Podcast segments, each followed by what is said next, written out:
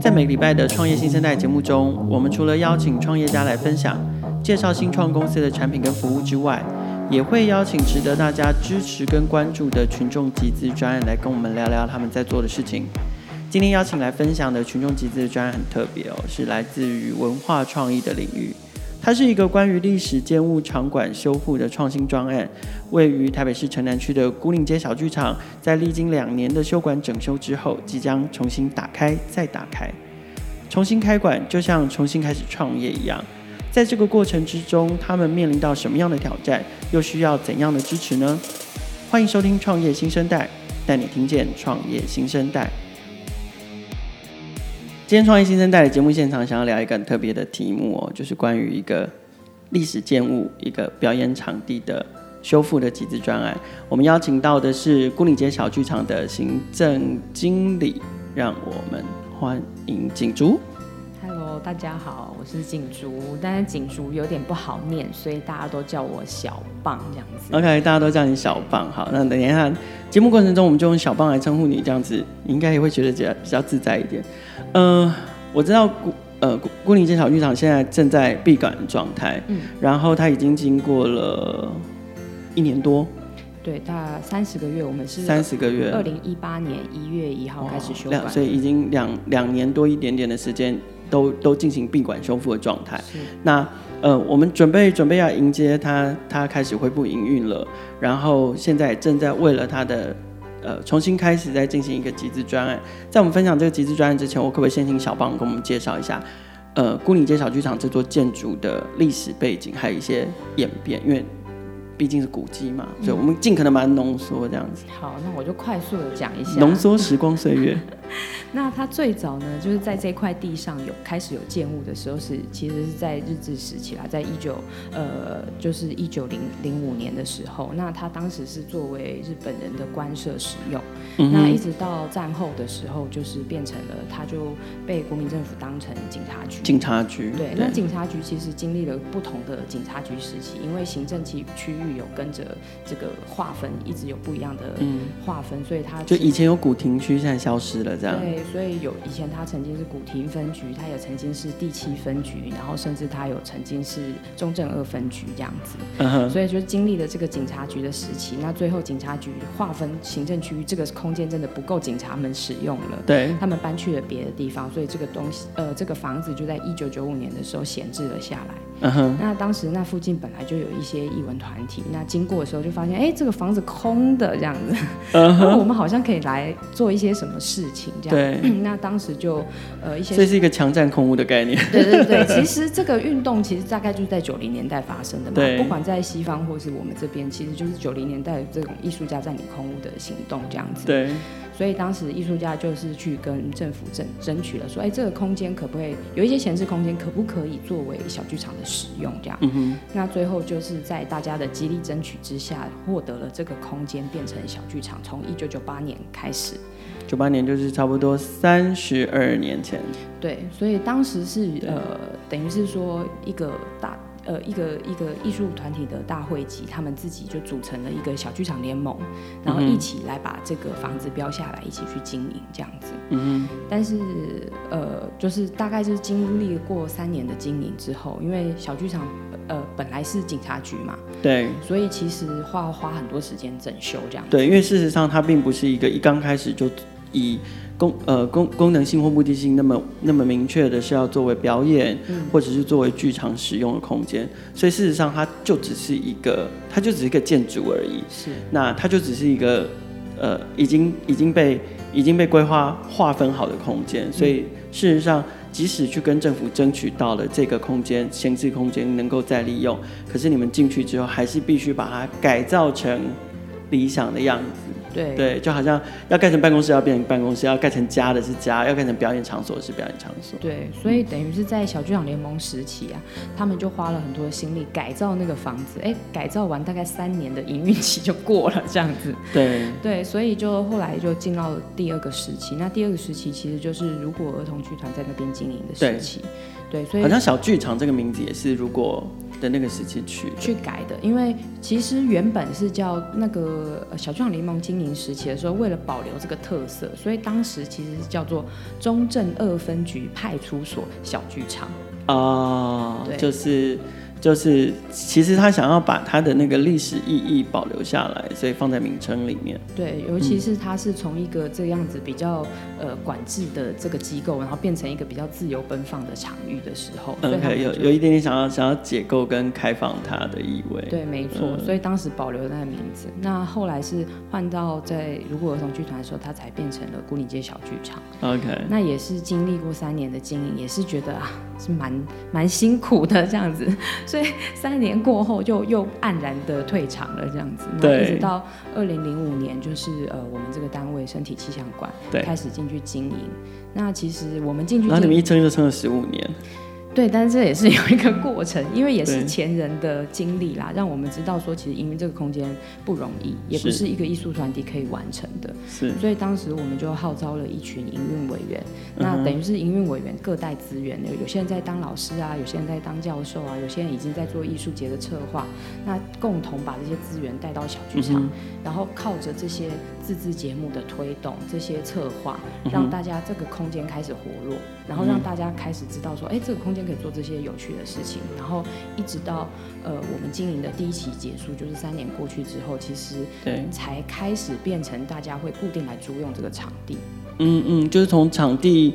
场地营运的这个角度来说，其实前三年你们都是一直靠呃不断的号召或者是不断的自制自产内容的形式来活化这个场地的的。使用状况。是。好，让它是充满内容的，让它、嗯、让它是充满活动的，嗯，然后当然也借着这样吸引观众进来，对。可是等于是说，呃，在前三年都是得靠这样的状况，自己自己自产自销，自产自销，一直到呃第四年开始，才慢慢有其他外部的单位是呃带着节目来租用租用跟使用你们的场地，这样子。对，就是慢慢这个东场地的租用才开始活络起来，这样子。嗯、我想呃做做一个剧场，做一个场地。内容这件事情非常重要。嗯、然后，呃，刚刚小邦有提到说，牯岭街小剧场其实从身体气象馆接手到现在已经十五年的时间了。所以，呃，你觉得牯岭街小剧场在台湾剧场或者表演艺术的领域里面扮演的角色是什么？因为我我我相信你们一定用一个很流行的词汇叫做策展嘛，嗯、就是说你们一定是透过不断的创造内容跟跟规划跟企划，然后呃。给了他一个个性，嗯，或者是路线，或者是风格，所以你觉得，呃，牯岭街小剧场在在我们谈到这个领域里面，呃，这个角色他们扮演什么样的角色？那他的他的角色贡献了哪一些重要的意义？其实我觉得孤岭街小剧场在这整个生态中，它主要扮演的角色其实是一个比较精神性的象征，因为我觉得它刚好承接了一个时代发展的过程，它见证了从我们没有这样子的艺术文化的资源，然后自己迸发出这样子的能量去经营这个场地也好，所以我觉得他见证了这个过程，那也是透过很多大家的努力来去把这个东西。呃，把这个氛围制造出来，那最后也是加上，其实我们的经历也是承接前人的脉络嘛，就是小剧场联盟时期，小剧场人员的对于一个空间的想象，对于艺术家自营的基地，艺术家最了解艺术家，然后以及艺术家对于呃艺术的不设限这样子的一个经营理念去推展这个小剧场，所以我觉得在。跟别的剧场，或是呃，跟别的剧场比起来，最特殊的之处是，我觉得当我们圈内人大家提到顾影街小剧场的时候，大家都会对他有一个很鲜明的意象，嗯，就是我可以在那边演什么都可以，然后我去那边，我不用经过任何的审核。反正我只要有身份，我去，我想要演什么，基本上没有人会限制我。嗯，然后这边会聚集很多很多不同的艺术家，他们是很愿意给我看完戏给我意见的。嗯哼，所以我觉得他慢慢就形成了一个社群，那也在这个场域里面制造了很多交流。以前像以前在牯岭街小剧场的状况是这样，就就算我们没有演出，很多艺术工作者是在他的就是跑场子的中间没有事情的时候，他就会来牯岭街，因为他知道在牯岭街会有一些人，然后他们可以碰到，他们可以聊一聊，所以很多计划可能不是发生牯岭街，但是是在牯岭街聊出来的。嗯对，所以有有点像李明活动中心的概念。没错，就是一个剧场圈的李明活动中心这样子。OK，刚刚小胖讲到一个关键字叫社群，我觉得、嗯、呃，牯岭街小剧场其实很像是社群的汇流的中心。嗯、呃，一个汇流就是我们前面聊天的时候开开。开始聊天的时候开玩笑讲到石很像石头汤嘛，对对对，就是我要用石头煮一锅汤，然后如果你可以带一点萝卜，你可以带一点肉，你可以就就是靠靠剧场圈或艺术圈的朋友，然后大家贡献自己的资源跟能力，嗯、甚至有人会定木工的，就帮你们做了一些呃观众席，对。对这样的概念，所以这是这是一个。透过社群共创的一个价值，嗯嗯，那另外一个价值就真的是那个社群汇流，大家可以来来这里，呃，非常开放的，不，我觉得不不设限、不受限的艺术表演的题目，这个也是很重要的精神。嗯、那开放的、自由的交流，而且就是好像有一个归属存在。嗯，我只要有空档的时候，呃，我只要回到或来到小剧场。我就知道那里一定会有一些人，会有一些朋友，嗯、会有一些其他的表演的同好会在那边，我一定可以碰到他们，然后我一定可以交流，或者是我可以获得一点点的安慰也好，嗯、或者是分享也好，这样子。OK，好，那这个是我觉得这个是小剧场在整个表演圈的这这个这个角色跟定位。那我们再回到建物本身，嗯，就是。我们政府跟你们的关系是什么？它它的产权是政府的嘛？对不对？对，它的空间的产权是属于台北市文化局的。对，然后但是他们就委托你们营运这样子。对，那你们你们你们必须要就是负担这个这个呃呃。这个地方的营运，你们要承担的责任啊、成本啊，嗯嗯、有哪些？比如说有有有房租吗？还是怎么样？嗯，其实我们就是等于是台北市旗下委外经营的场馆啊。那我们的合约条件基本上是盈亏自负，没有年度预算。哦，真的、哦？可是很多人都想想象，都以为说啊，这种一定都有很多政府。补助没有？对，其实这个，因为我们早期我们算是第一家开始有这样子，就是呃政府委托民间的，因为十五年前就开了这样的先河嘛。对对对对对。嗯所以就是在这个过程中，当时呃，当时的条合约合约条件是这样，也是一个试验这样子。对。那所以其实，在营运上，我们要负担的部分是几乎是就是全部了，因为就是盈亏自负嘛。嗯、那除了说是这个房子，房子是由政府就是提供给我们免费租用以外，嗯嗯嗯、那其他比如说像场馆啊、剧场啊、灯光设备、音响这些的维护，其实都是要靠我们主动啦，就是我们要主动说出说，哎、我们有这个需求，那是不是可以呃提前的安排一些预算，让我们可以去做一些采买？可是因为其实我们知道经营剧场是一个常态性的这种东西，它是流动性的事情，是对，所以其实，在没有固定的年度预算的情况之下，我们其实是非常辛苦的，因为就变成是我们每年都要主动去推动一些什么，或者是去争取一些、嗯、呃，比如说地方文化会馆的经费啊，嗯、在营运呃硬体的上面可以一直持续去做更新，因为有些东西也是消耗品。对啊，所以这整个过程就会变得比较辛苦，我们就是要变得非常的主动性很高，这样子。就我我我不可能买两张两张桌子、十张椅子，要等政府经费发下来。对，有些然后一盏灯不亮就是不亮。对，待定就是被更，我不可能等。我要表演了，嗯、可是我就是有一盏灯，嗯，就是不亮了，嗯、我不可能等政府计划说，哦，可以哦，我们把它编进明年的预算，所以你们那盏灯明年再亮。对。对，大概就是这种感觉，所以就是其实很多事情是很即刻发生，你即刻要反应的。那这种部分就变成没有办法。对，对，所以我们就变成是说，真的是要靠着租出租那个场地的营收来去做一些呃做维护管理管理，对，然后还有人员的薪资，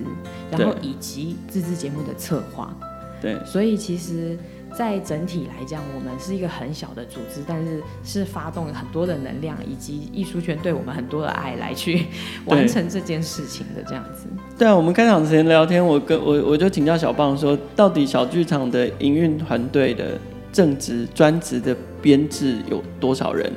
他告诉我。正职的编制其实只有四个人，没错。所以其实他们的规模跟他们在做的事情，跟他们营运的方式，其实就像呃创业新生代的听众朋友很熟悉的新创公司的营运方式一模一样。这么小的编制哦，然后他们除了要营运一个场馆之外，要要经营社群，然后要联系这么多的表演团体朋友，然后他们还要自制的内容，然后加上牯岭街所在，其实城南那边也在也在发起一些呃。就是串联整个整个艺文融入社区的概念，所以你们可能还要联联联络邻里感情。对对对，然后跟呃里长就是打招呼啊这样子，所以这些都是在我们营运的范围内这样子。对，那甚至他们在闭馆期间，其实碰到的困难跟很多新创团队最近因为 COVID-19 影响了营收的状况是一模一样的。在这个闭馆期间，他们就因为没有场地可以营运，所以整个组织其实就是形同是解散的，然后只能靠去接其他的专案来来养活自己，然后同时的去继续继续盯着整个场馆 renew 的进度，然后期待它再开馆的那一天。对，哇，好辛苦哦。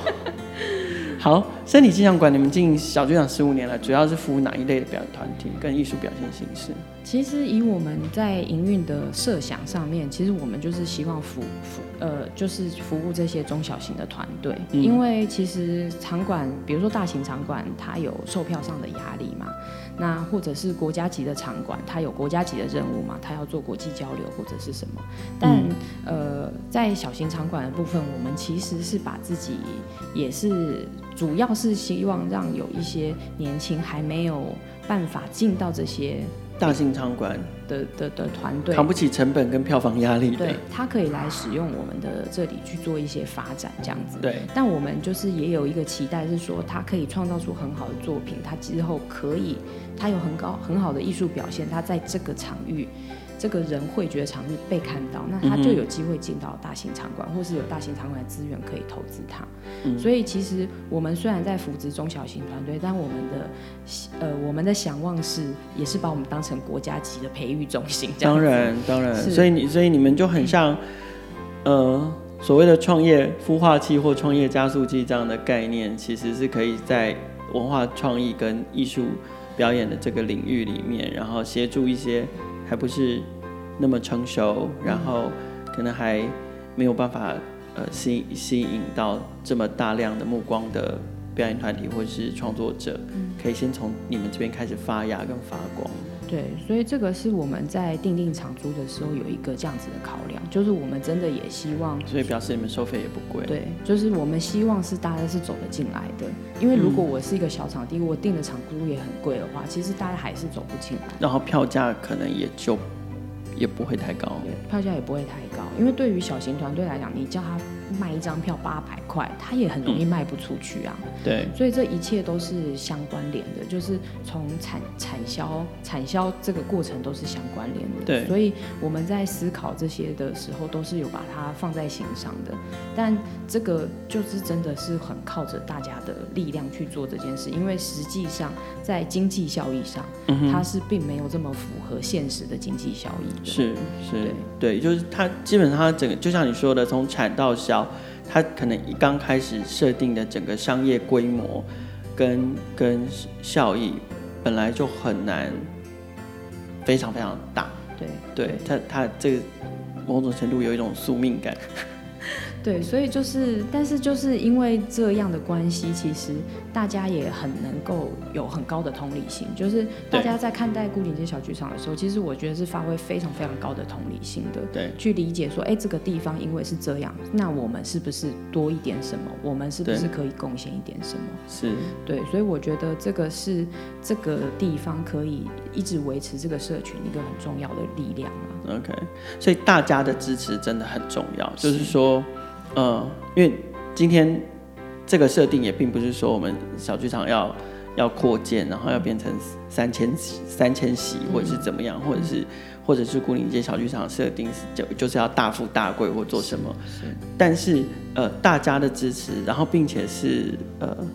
即使是微小但稳定而且长期的支持，其实对小剧场发展来说是重要的，就是说呃。固定的进场，嗯，固定的买票，嗯、固定的给予支持，或者是成为会员，嗯、或者是更重要的就是说，在我们这次的这个集资计划里面，来支持固定街小剧场的重新开馆这件事情，其实对于小剧场的长远发展来说，稳定的发展跟营运来说，还有存续来说，其实都是非常重要的。所以，可不可以跟我们来聊一聊这次的募资计划？先聊主题，主题叫做“打开再打开”。为什么定这个题目？呃，当初我们在定这个题目的时候，其实第一个是我们知道孤影街小剧场，其实相较其他剧场来讲，它本身就是一个很开放的剧场。嗯、就像我说的，其实，在没有演出的时候，很多剧场的朋友会走进来泡茶。对，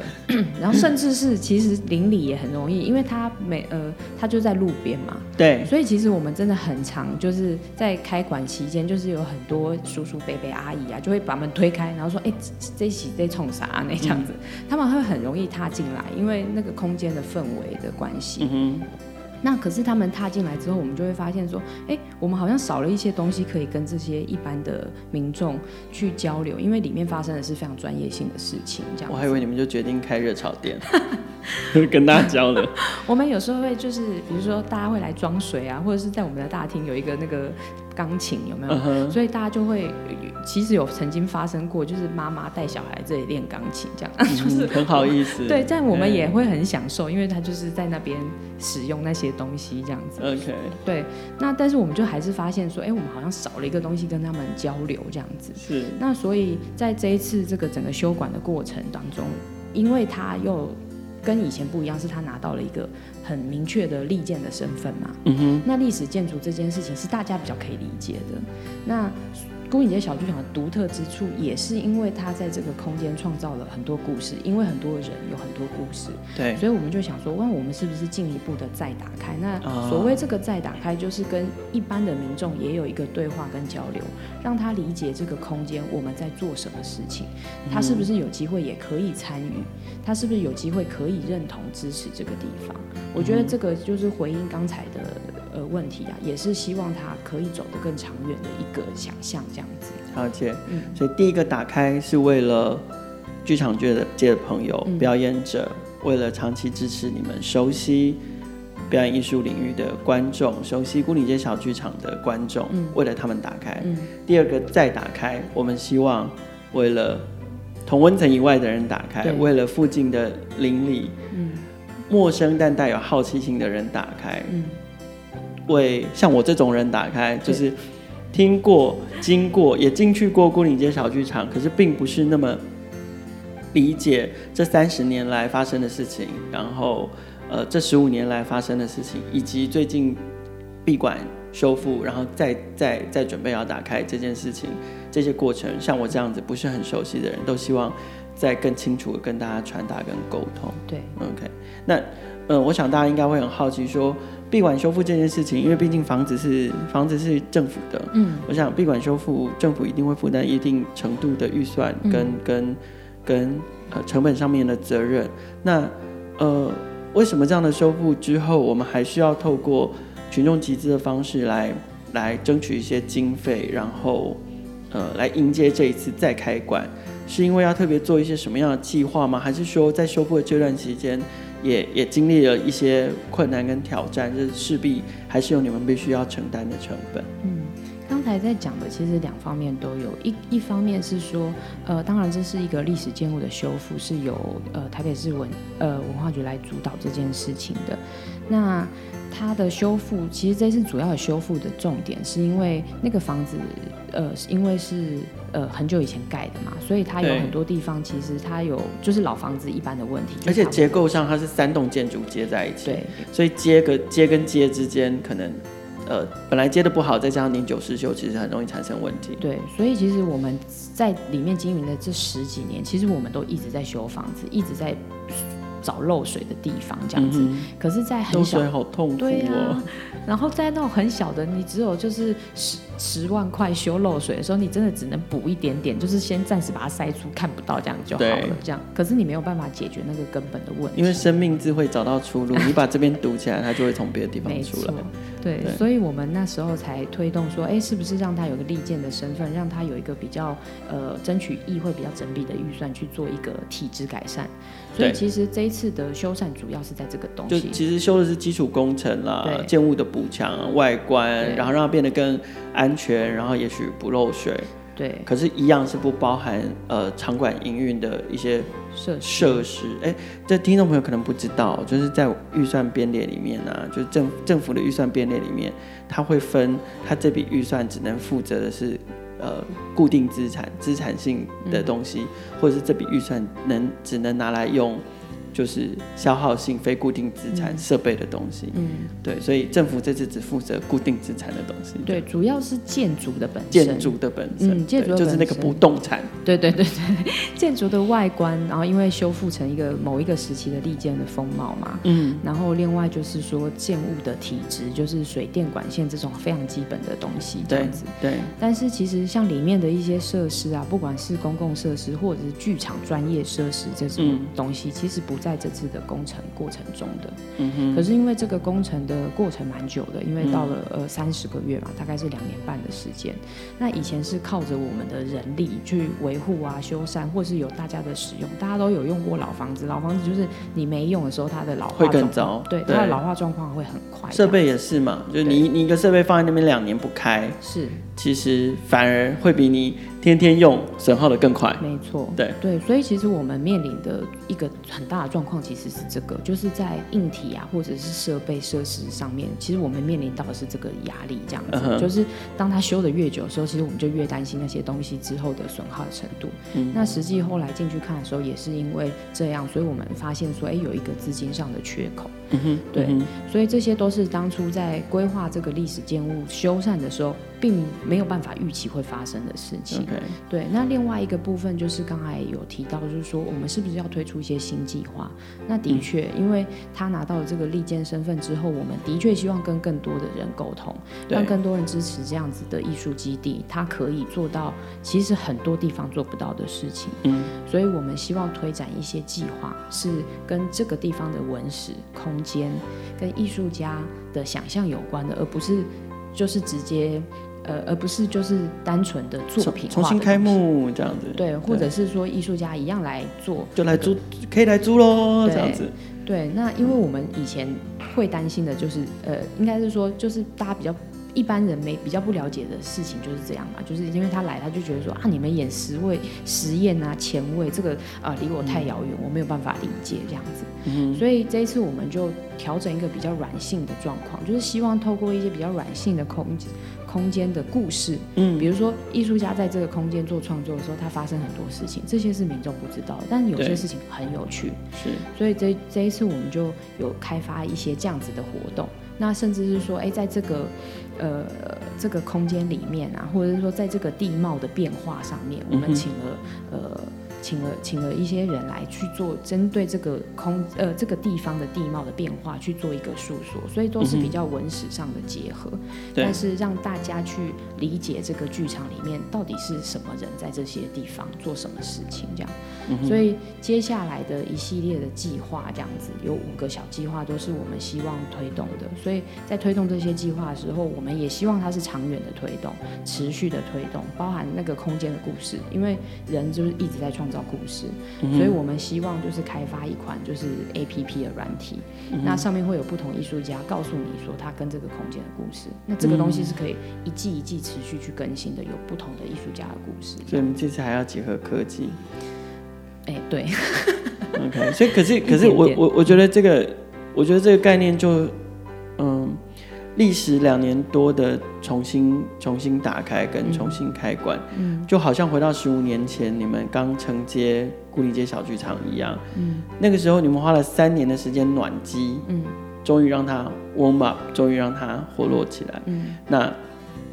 这一次的重新开馆，因为因为也已经休息了一段时间，所以重新开馆，你们也是预计可能需要一点点暖机的行动、暖机的计划跟时间，才能够呃重新的让它恢复往日的荣景，然后并且除了除了这样之外，还希望可以深化跟更多人的沟通嘛。是，所以呃势必在这样的暖身的过程中，呃势必是需要更多的推出更多的活动计划跟。跟更多的经费来支持这件事情。嗯，OK OK，那所以你们要多少钱？要募多少钱？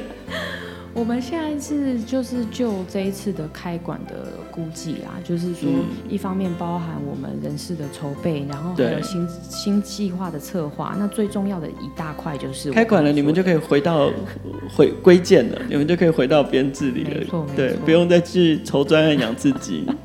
对，然后另外一个很大的那一块，其实就是我刚才说的，就是我们都没有想到的缺口，就是呃设施的部分，硬体的设备跟设施有一些。你们的地板还好吗？我们的地板就是。因为漏水啊，漏水地板应该很可怕。因为通常剧场都是木头地板嘛。对对对对对。对啊，你们地板还存还活着吗？我们有一些地板有在这个工程里面被更新啊，有一些没有。嗯、那在这些没有的项目里面，我们可能就是要再去。是直发变卷发。对，就是变成浪板的概念。都泡烂了。对，所以就是也是很多很多地方，我们也是在持续沟通啦。就是说，哎，这个东西原本没有的，那现在发生了，我们是不是可以跟文化局一起来面对跟解决这样？是是。所以呃，刚刚有提到，因为就像营运的过程一样，它有一些是无可避免，立刻要面对，我们就需要把它弄出来就对了。对。那有一些是我们还持续希望推动一个优化工程，就是跟文化局的互动的部分。嗯。就是这个建筑物的本体。他已经拿到利剑身份，我们也不能乱修它这样子，所以有一些优化工程的部分、基础设施的部分，如果在这次工程没有办法做好，那我们还是需要持续推动。所以讲到这个，就是希望大家也持续来用，然后告诉我们回馈给我们说它哪里还不好用，那我们可以持续的去沟通跟推动这件事情。OK。好啦，集资目标啦，嗯，希希望可以筹到多少的经费？希望可以筹到五百万这样子，到试这个试营运期间，好不容易，好不容易，试营运期间要五百万。那那这五百万你们大概会怎么分配？用用途会用在哪一些方面？呃，主要最急的其实就是硬体的设施，硬体的设施，对对，对，对，它大概占百分之多少？它大概就占了百分之三三十左右了。OK OK，然后剩下的可能就是包含人事啊。嗯然后行销啊，计划这这些计划的产制跟就是呃新的企划的产制跟跟嗯、呃、相关的行销这样子，对对对，OK OK，这个案例还蛮特别的，就是说呃不知道你们有没有期待，就是因为过去我们在群众集资的的平台上面比较少看到说呃我们要为了一个历史建物然后来来。希望大家支持。嗯。然后第二个是说，这个案例有一个特殊之处是，呃，它是一个公有的建物，是，但是一个私人的营运，嗯，对，然后是开放给大众的，嗯，所以你们期待这是这可以形成一种公司协作的新的做法，或者是一个示范案例吗？我们觉得应该是。的确是有这个期期待这样子，那或者说希望可以跟政府部门传达什么样的讯息？对，其实我们希望的是，就是关于这个文化治理，就是在这个城市，它有它自己的文化，嗯、有一个文化治理的方向，那是需要双呃艺术艺术群体跟公部门之间有非常互相的高度的理解的状况。对，所以在我们而而不是只是单纯的就是哦，那我给你一个，我给你一个 building 啊，对，然后我也给你 budget 的，对啊。啊，你搞不搞啊？为什么啊？你就弄啊！啊，你就好好好好经营吼，这样。对，所以就是在这样子的状况之下，其实，在沟通上都会有很多互相不理解，或者是很像，就是像你刚才说的那种状况。所以其实我觉得它是需要一个高度理解的。那呃，在文化局的部分，我觉得在在大家的注目之下，大家也可以看到，就是由。艺术家不只是我们啦，由艺术家自己主动创建的这种社群或者是空间，它有多大的能量可以让呃一个城市具有一种风格？所以这件事情其实我觉得是很适合拿来做呃我们文化治理的行销，或者是去传达一个经典的范例。对，所以其实我觉得我们是很需要跟公部门一起携手完成这件事情的。就不，它不只是一个艺术社群的事情，而是关于这个城市的文化风貌的状况这样子。所以这个也是我们在这一次。呃，推动这个募资，然后跟文化局的沟通上面，我们非常希望达成的一个目标。那也希望未来这样子的艺术家的呃自己主动经营的空间，能够跟公部门都能形成一种很好的互动，这样子。嗯哼。可最后的最后，我觉得群众集资最美丽的精神是，就是那个大家的支持，而不是，嗯、而不是只为了钱嘛？对，OK，对，虽然经费很重要，OK，所以。呃，我们刚刚聊到聊过了这次群募的的希望在经费上面的目标，跟我们希望对公部门传达的资讯。可是最后，我还是请希希望请邀请小棒跟呃听众朋友传达一下，就是说，我们通过这次的群众集资的计划跟专案，其实最重要的是，我们希望对于大众传达什么样的讯息？嗯，就是对于一般民众来说，我觉得其实呃。以前也是我们自己太封闭，就是我们在我们自己的社群很努力的做，但是我们忘了去跟大众沟通这件事情。那我觉得一个呃一个，其实在，在在在文化发展的这个过程中，其实大家是都可以参与进来的。不不不管你是观众的角度，或是你是支持艺术群体的角度，或者是在。呃，参与一些公开性的活动上面，都是可以有很多不同的角度来支持。那我觉得，在文化的发展的内容的深度上面，其实也是需要很多元不同的支持。就大型场馆有大型场馆的任务，小型场馆有小型场馆的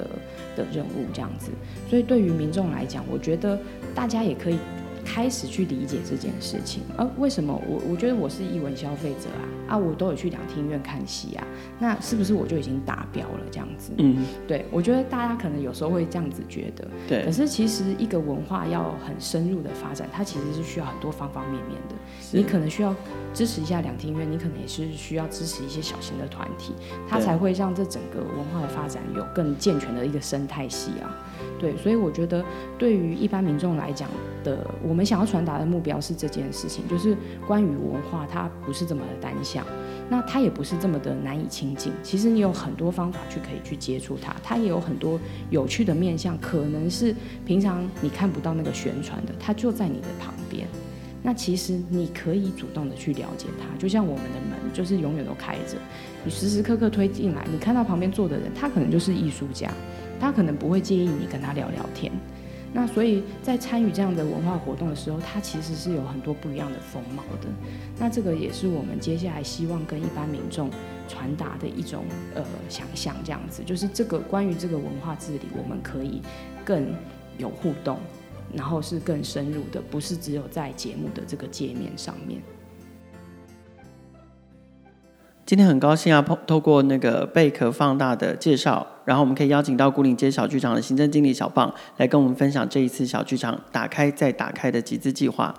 这样让我们认识到，除了我们熟悉的大型的场馆或者是大型表演节目之外，其实在社区之间跟生活周遭就有着中小型的表演场馆，然后正呼吁着中小型的表演者跟创作者能够发光发热。就像我们所熟悉的这个创业孵化的过程哦，期待大家支持牯岭街小剧场的集资计划。各位可以上网搜寻“打开再打开”，小剧场的门即将开启，期待各位可以支持他们，实际的走进去。创业新生代的节目每周都会固定更新，并且在 KKBOX、First Story、SoundOn、Spotify、Apple Podcasts 跟 Google Podcasts 上面播出。欢迎不同平台上的听众朋友订阅跟分享我们的节目，和创业小聚一起共同关注。创业新生代。